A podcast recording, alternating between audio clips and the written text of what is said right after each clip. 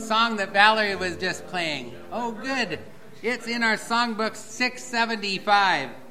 675. And I saw Layla back there, but I don't know. This is partly. I think Layla would enjoy this. So let's sing it so Layla can hear it, okay? 675, He is able.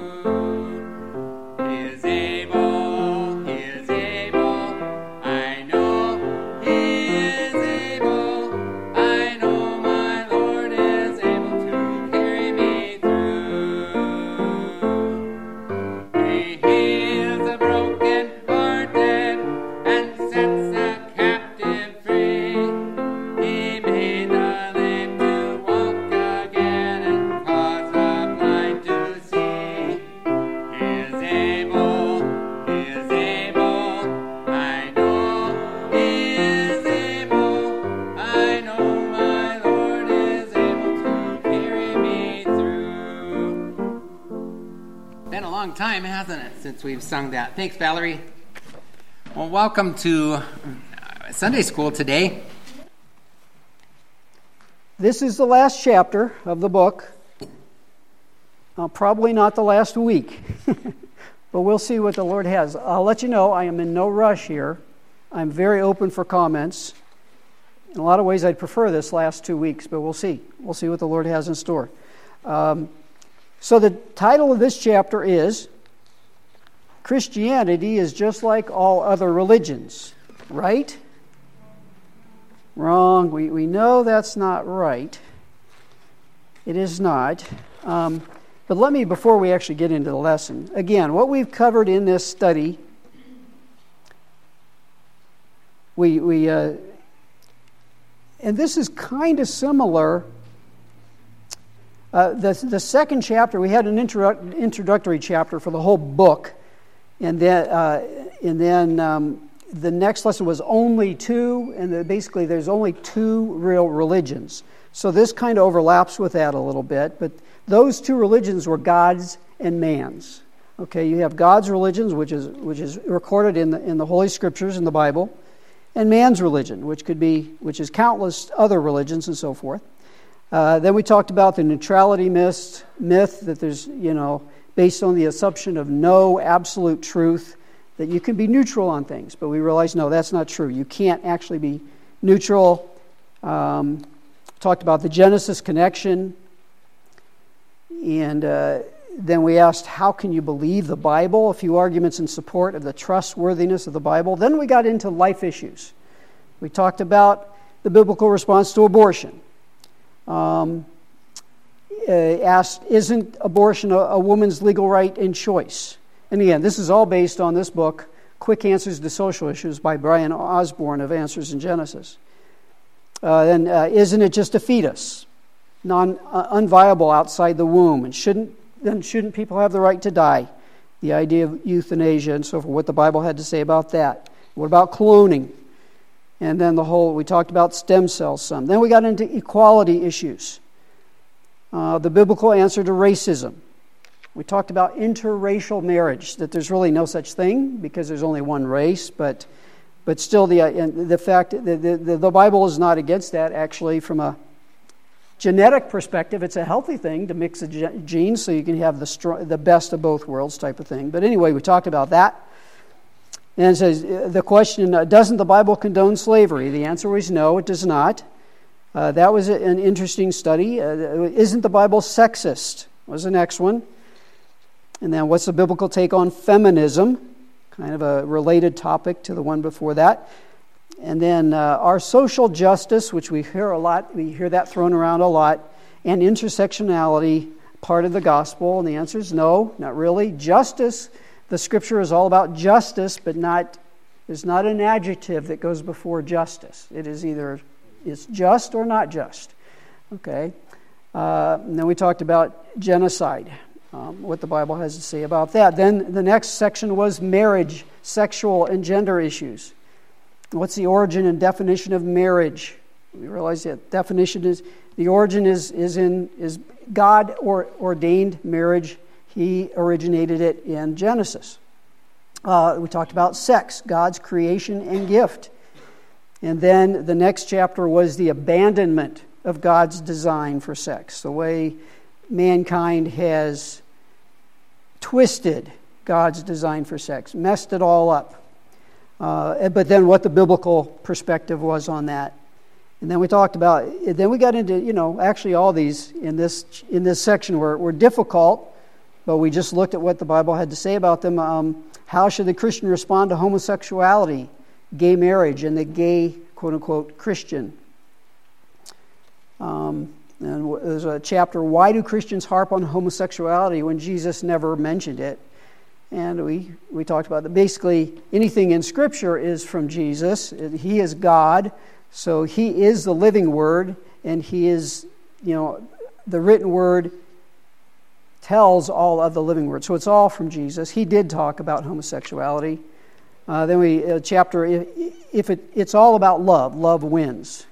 And that's the typical rallying cry of the, we'll call it the BLT movement, um, often used to shut down Christian opposition. But the point is, if you're truly loving, you will share the truth. You won't say, yeah, this sin is okay or whatever. And then, how do you respond to the transgender revolution?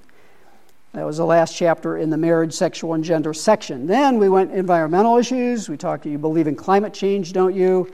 Uh, well, yes, we believe climate changes, but the question is why and so forth. Uh, what's the Christian response to the green movement? We talked some about that. We should be responsible for, you know, we, he, God has given us stewardship over His creation. We should care about it, but we don't go worshiping it above God. God created it all. What about animal rights? And then are aliens the answer? And we actually watched a video on that too. We spent some time on the whole idea of aliens outside of the earth, which biblically we don't believe they exist. Then we had all the conclusion, cl- concluding chapters. So the reason I went over that is just refresh our memories. What in the world have we discussed over the last year and a half or so? But also, uh, assuming we're going to have some time next week, if not, we'll see how the Lord works that out. But if we don't have a lot, if we don't need to do too much next week, I would like you guys to think I'd like your input as to what these set of lessons, any gems or highlights or things that you've learned through this time. I hope there's been something. So just think about it. I'll give you a whole week, so I'm not going to put you on the spot. Consider these things we've covered and share with us. Be ready to share with us anything in particular at that time, okay? All right, that said, um, let's get into this lesson. Isn't uh, Christianity is just like all other religions, right? No. Um, they, according to the author, um, he said, and I'll quote him here. He said, "It's been said that all religions are the same and only seemingly different or apparently different. In other words, uh, they might look different on the surface, but really they're the same. Um, but the short answer I don't know who said that. Maybe a lot of people say that, but uh, that's what the author claimed. But in truth, Roman, the answer is no. Number one, in truth, Christianity is profoundly different from every religion with only superficial similarities. There might be similarities here and there just because the whole idea of worship, of gathering together, gathering in a building, or whatever, there are similarities but yet Christianity is profoundly different. Letter A, hmm, uh, every, every other religion, including atheism, basically says you can save yourself. Uh, by the way, he, he includes, again, he says atheism is a religion by definition. And he, he quotes uh, uh, Merriam Webster in that, uh, which says uh, the definition for religion is a cause, principle, or system of beliefs held to with ardor and faith. So, atheism really does need faith. And as we've seen, um, as we've gone through this study, and anytime you study Scripture or in, in the realities in the world, you realize how much faith atheism requires. And we were all there once. Maybe some of us were saved so young we don't really remember being an atheist. Or, or actually, maybe many people were grown up in the church, some kind of church, and believed in God. So they weren't atheists, but again, they didn't necessarily believe in Jesus Christ as the Savior. But I grew up as an atheist, flat out atheist. I did not, until, until I was in college, I did not believe in God. I'm not sure I even knew there was an Old and New Testament. So I, I would, I classify, I was an atheist. I did not believe God existed. I couldn't see how He could. I didn't think it needed faith to believe that. But now, from a Christian perspective, as I look at it, I realize it did. And now, with what I've learned about the whole creation and how it holds together and the body, how it functions at this microcellular level, it's like, how can that possibly have happened by chance? Well, if you have faith, you can believe it. But, you know, so, anyways, sorry, that was a diversion there. So, atheism is also religion. It's, it's kind of unique to others uh, in some ways, which we'll talk about briefly. So, number one, under that, the idea in order to save yourself, do enough is your blank, do enough good deeds to please a God, God's force, or yourself, and you can get to heaven. Now, again, heaven, you could put that in quotes or it, some otherwise named blessed afterlife, whatever that religion, religion might call it. Um, maybe, it's, maybe they wouldn't call it heaven, but it's a good, good place. And the author of the book, he, he put for atheists, it would be satisfaction.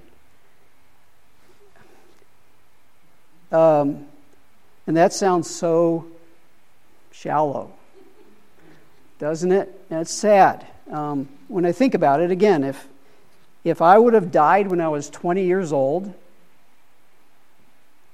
honestly, my, my belief system at that time was that I would just die just like any animal, like falling asleep forever. What's so bad about that? I wouldn't know any different. That's what I believe. But along the way, if you're living life, um, I guess the idea of satisfaction would be well, I've done some good for people, so I feel good about myself. Did I think there were things that were good and bad? I think so. I, am sure so. Where did you get that idea that there's good or bad? Very true, yeah. I've, I've thought about that as well. I'm thinking about talking to other atheists or unbelievers. It's like, if God isn't there, and we've kind of touched on that throughout the study too, how, how, do, you, how do you know what's good, what's right, what's wrong, what's good, what's bad, what's, what's um, uh, evil and what's good. Um, the, you know, we have we have the guidebook on that, the Bible. But if you don't if you don't believe in God, you know where where would the good and bad come from? And yeah, there's so much we yeah, we we really could take forever on this, uh, actually. Uh, but uh, you know, and, and you all know, those of you who had children. I mean, it, it doesn't take long to, for you to see the evil that's you know, the, the sinfulness that is in human beings. You don't have to teach a child to be that. No, that's right. That's right. And uh, so it, it is universal, and we'll get into that here as we as we will talk about why we why you can't why what these other religions say that, that you can somehow save yourself why it can't be. So let, let's let's uh, get into that, and we'll continue to discuss. Uh, letter B: the Bible emphatic, emphatically teaches the opposite, okay, of what we just saw in A1 above. Emphatically teaches the opposite. No one can earn salvation because God's standard is what? Perfection. Okay, so let's open our Bibles and look at that passage it's a very short verse, but I want to start reading just a little bit before that in Matthew chapter 5. And this is uh, So let, us see again. This is Jesus in, on the Sermon on the Mount, preaching his this message here, and he says, "I'm going to start back in verse 44 of Matthew chapter 5." He says, "But I say to you, love your enemies, bless those who curse you, do good to those who hate you." and pray for those who spitefully use you and persecute you, that you may be sons of your Father in heaven. For he makes his sun to rise on the evil and on the good, and sends rain on the just and on the unjust. That's, some, that's what we call, call common grace. Um, God, God is gracious in a common way to all of his creation, to all people, evil and good and everyone by because he pro- provides rain and so forth.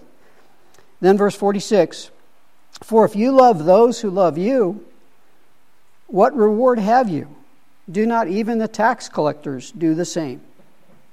And if you greet your brethren only, what do you do more than others? Do not even the tax collectors do so? Then he says, Therefore you shall be perfect just as your Father in heaven is perfect. Okay, I, honestly, as I went through this, struck me in in a new way for the first time as I looked at this. He's saying, you know, I've used that verse many times. You shall be, therefore, you should be perfect. Just, but I didn't, hadn't been careful a lot of time to check the context. But starting in verse 44, he, he lays down some very difficult things. Okay? Love your enemies. Bless those who curse you. Do good to those who hate you. And pray for those who spitefully use you and persecute you. Okay, so the, these, the, those and other characteristics he, Jesus lays out there get directly to the thoughts and intents of the heart. It's more than just what you do, but what's got to be in the heart to enable you to do it. I mean, it's so it's clearly impossible without God. But even for those of us who believers who have the Lord Jesus dwelling within us, it's still a struggle, right? Because we still have the sinful nature to, to love our enemies. To, the hardest one, maybe, there is, you know, praying for those who spitefully use you and persecute you. That is not natural by any sense. But, but the question, but again, if you're not a believer, you have no chance to do this. Some might, some might be able to put on a good front, but, I, but to, to do it out of a right motive in their own hearts to love their enemies and so forth, basically, it, it's impossible. I think, I hope you see that. It's, it's, from a natural perspective, it's impossible to do these things Christ is telling his listeners to do, and us as we're reading it. But then verse 48 says, Therefore you shall be perfect, just as your Father in heaven is perfect. So it can't happen. We can't, we're not perfect. We won't be perfect. We can't be perfect on our own. Okay, any thoughts or comments on that? Is it clear enough? Right. He can't. It's, uh, and that's kind of the point we're trying to make too. It, it, is, it can't happen. It's something we, are, we can pursue to be as mature as we can, to respond as rightly as we can, but we're never going to quite reach it. And the thing is, we need to reach it. So let, us look at number one under that next. It says, one, uh, uh, to earn salvation, basically, is the context here, uh, one would have to live a life of perfect obedience to all of God's laws. And the Bible is clear that no one can do that. Uh, let's, let's turn to. Um, you started in verse 19, right? I started in 20. Okay. Okay, I'm going to read that for the sake of the uh, recording here that Matt's doing. So, uh, Kathy just brought up Romans 1 19. Well, 20, 20 to 23. 19 says, Because that, uh, what may be known of God is manifest in them, for God has shown it to them. For since the creation of the world, his visible, invisible attributes are clearly seen, being understood by the things that are made, even his eternal power and Godhead, so that they were without excuse. Because although they knew God, they did not glorify him as God, nor were thankful, but became futile in their thoughts, and their foolish hearts were darkened. Professing to be wise, they became fools. So that was in context of A1, okay, where it says, uh, do enough good deeds to please God and you can get to heaven. But is that what it was? Well, we were talking about how they make up their own religion. They make up. Talking about that they don't have excuse. So right. I thought that fit really well. Yes, that's true. That's right. They don't have excuse on that. Again, I didn't have excuse. right? When I was a teenager or in my early 20s before I came to know the Lord. Um, I can remember, I'm sorry, this just on that, in terms of not having an excuse, I can, here's an interesting point. Uh, I was, I can remember going fishing with my dad. And uh, he had a friend who had a, lived on a lake. And we'd go out on the lake and just uh, fish for catfish out on a, on a deck or, or a dock kind of up here. And I can remember being out there and it'd be a, a starry night and we'd be looking up at the stars and just amazed by the stars. And I don't remember exactly what we thought. It's like, wow, that's amazing. Isn't that something? But it's like, now I look at it and say, God put those there. God controls those. God has put the energy into those stars. At the time, I was just amazed. But what was, what was I amazed about? How they all got there by chance? How they just part of a big bang explosion? I don't know. Again, I had no excuse. I can look at those stars, and that should have led me to God. It took a while. He got me there, but not at that time. Okay. Um, yeah. Uh, the, the point Denise is making there is we go back to Romans again, chapter 1, verse 18 says, For the wrath of God is revealed from heaven against all ungodliness and unrighteousness of men who suppress the truth and unrighteousness. And that's the, the point. It's like the truth is in us, God's put it in us, in our conscience, and uh, but we suppress mankind suppresses the truth in unrighteousness because they love darkness rather than light. They love their sin rather than, than God's ways. So we suppress the truth. We fool ourselves, and that's where, you know, it says, and again, verse 22, one of my favorite, in a warped sort of way, verses. Professing to be wise, they became fools. And you see that all over the place with the secular philosophies and so forth. It sounds wise, it sounds intellectual, it sounds so deep. But it's foolish if you take Christ out of the picture. And we all, we all know that, thank God.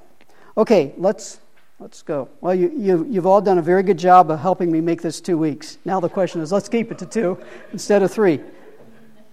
All right. Um, Okay, so we'd have to live a life of perfect obedience. So turn, if you would, to James chapter 2.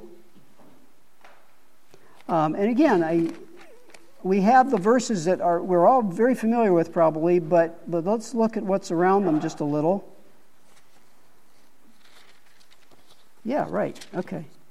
But before Peter, right? There it is. Okay, that's that's Okay, so James chapter 2 Again, verse 10 is what I probably have in your notes there. Yeah, but let's look back at verse 8 of uh, James chapter 2. It says, If you really fulfill the royal law according to the scripture, you shall love your neighbor as, you, as yourself, you do well.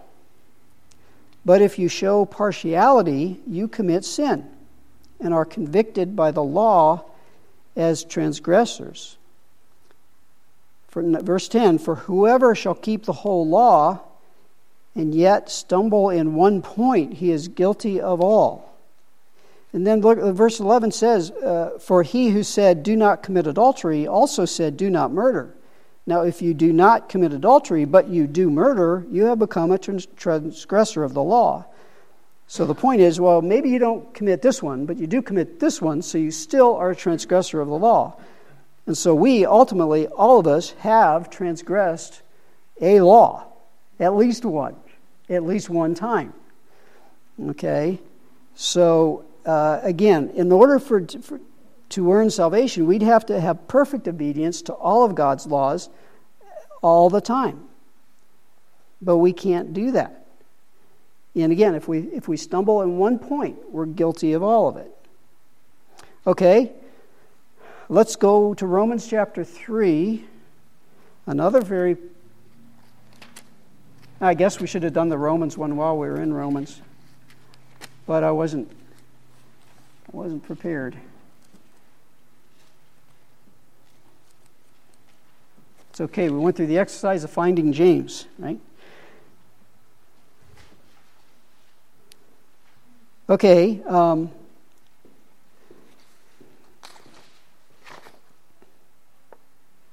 Yeah, all right. So we're going to start here in Romans chapter 20.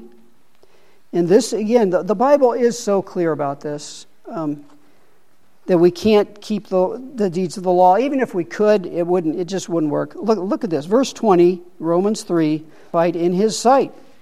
For by the law is the knowledge of sin.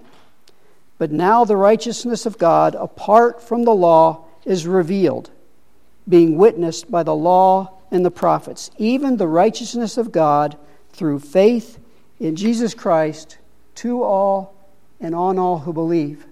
For there is no difference, for all have sinned and fall short of the glory of God.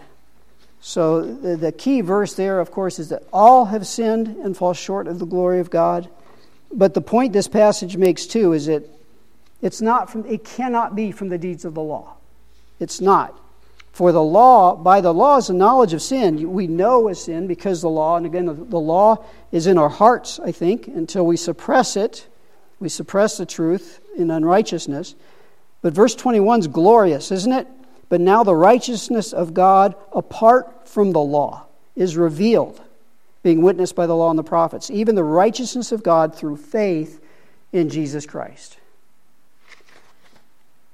to all and on all, on all who believe. So we have the good news there in the midst of the bad that, that all have sinned. He's given us the righteousness of God through faith in Jesus Christ. We're going to stop there. And Lord willing, we'll finish it next week. We, we can make it go quicker. I enjoyed this, though. I hope you did. Let's close in prayer. Father in heaven, we do thank you so much for your word again. Oh God, we thank you for giving us faith to believe in it and uh, to, to believe the gospel of the Lord Jesus Christ, to repent of our sins and trust Jesus Christ alone. We know that was of you. We thank you so much for the wonderful gift. And we pray that now, as we head into the service, that you would bless, that you would help us, Father, to rightfully worship you in spirit and in truth, and that you would be pleased with our worship and that we would be built up by it, uh, our time together. In Jesus' name we pray. Amen.